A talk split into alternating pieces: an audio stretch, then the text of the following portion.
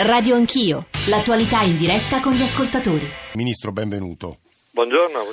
Non la sentite purtroppo, me ne deve riassumere. No, provo. Io anzitutto ho cercato di riassumere le novità degli ultimi mesi, bei dati di ieri, il fatto che sono stati messi dei soldi in più e nel 2016 con la legge di stabilità, poi 2017 e 2018 nelle previsioni, anche se sia Stella sia Emiliani hanno detto ma siamo tornati ai livelli di 7-8 anni fa, in realtà molti meno soldi del bilancio dello Stato rispetto alla famigerata Prima Repubblica. Ma soprattutto la critica forte che è emersa è la seguente.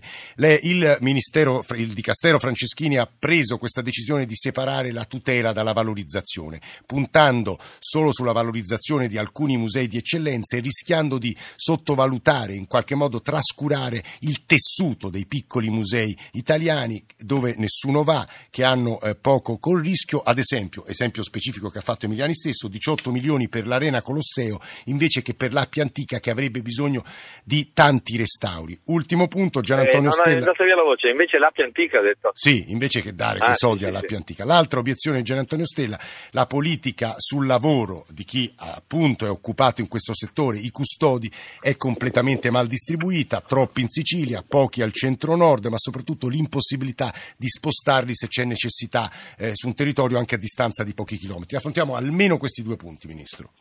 Sono vari punti su cui una risposta credo vada data. Intanto paragonare le risorse di oggi alle risorse della Prima Repubblica vuol dire un po' imbrogliare gli ascoltatori. La Prima Repubblica, come è noto, non aveva i vincoli europei, poteva lavorare sul debito pubblico, e tant'è vero che il debito pubblico che abbiamo oggi è stato accumulato in anni in cui era possibile spendere facendo debito, e quindi questo valeva in tutti i settori, compreso i beni culturali, quindi era abbastanza semplice fare i bilanci. Quello che mi pare oggettivo e che andrebbe riconosciuto, perché è giusto criticare, ma è altrettanto giusto riconoscere, dopo anni di tagli, perché dal 2000 al 2013 il bilancio dei beni culturali è stato dimezzato via via negli anni, con l'anno del 2008, quando era l'anno di Tremonti, con la cultura non si mangia.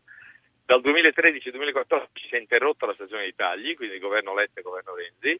Adesso il mio bilancio quest'anno, e questi sono i numeri, aumenta del 27% rispetto all'anno scorso. Cioè si superano i 2 miliardi dopo essere scesi sotto il 1,5 miliardi.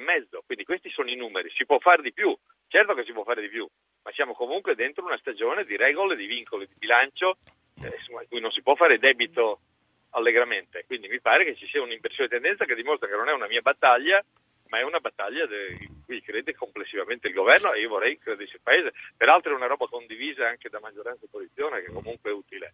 I musei piccoli, anche in questo caso, perché dire le cose a metà?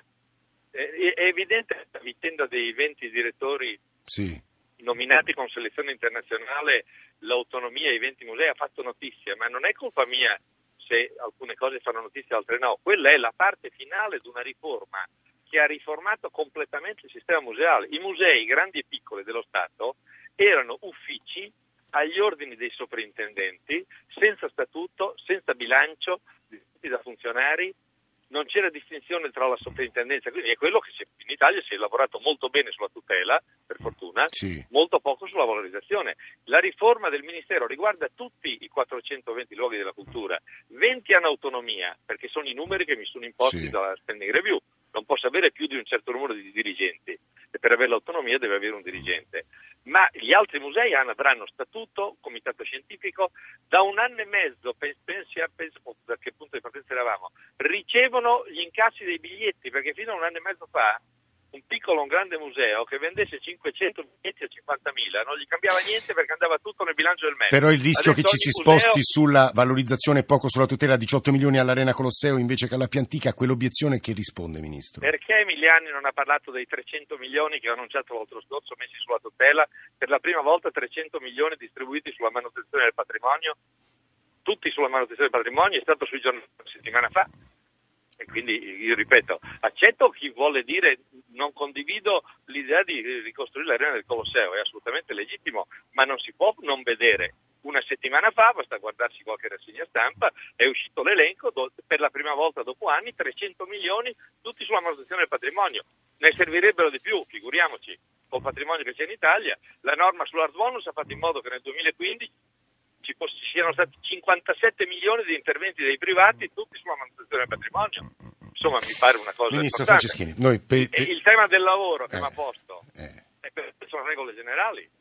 Io lo so anch'io, purtroppo, che è difficile spostare un custode da un museo in cui non c'è bisogno a un museo in cui c'è bisogno. La Sicilia, purtroppo, e Stella lo sa benissimo, è una competenza esclusiva della regione. Lì, nella tutela, nelle soprintendenze, nei musei, lo Stato può metterci becco perché è tutta competenza esclusiva della regione. Nel resto d'Italia, io sto anche in questo caso cambiando le regole, le cambierò, facendo in modo che l'orario dei musei sia flessibile, perché un museo piccolino con 4.000 visitatori all'anno non ha senso che tenga aperto dalle 8 di mattina alle 8 di sera. Vorrei prendere un custode da quel museo e metterlo in un museo che invece ha bisogno di questo è un punto importante. Tutti questi punti in realtà avrebbero bisogno di approfondimenti, anche perché gli ascoltatori ne chiedono di moltissimi. Noi per il momento ci fermiamo e ringraziamo molto Dario Franceschini, Ministro dei Beni Culturali, per essere stato con noi a Radio Anch'io.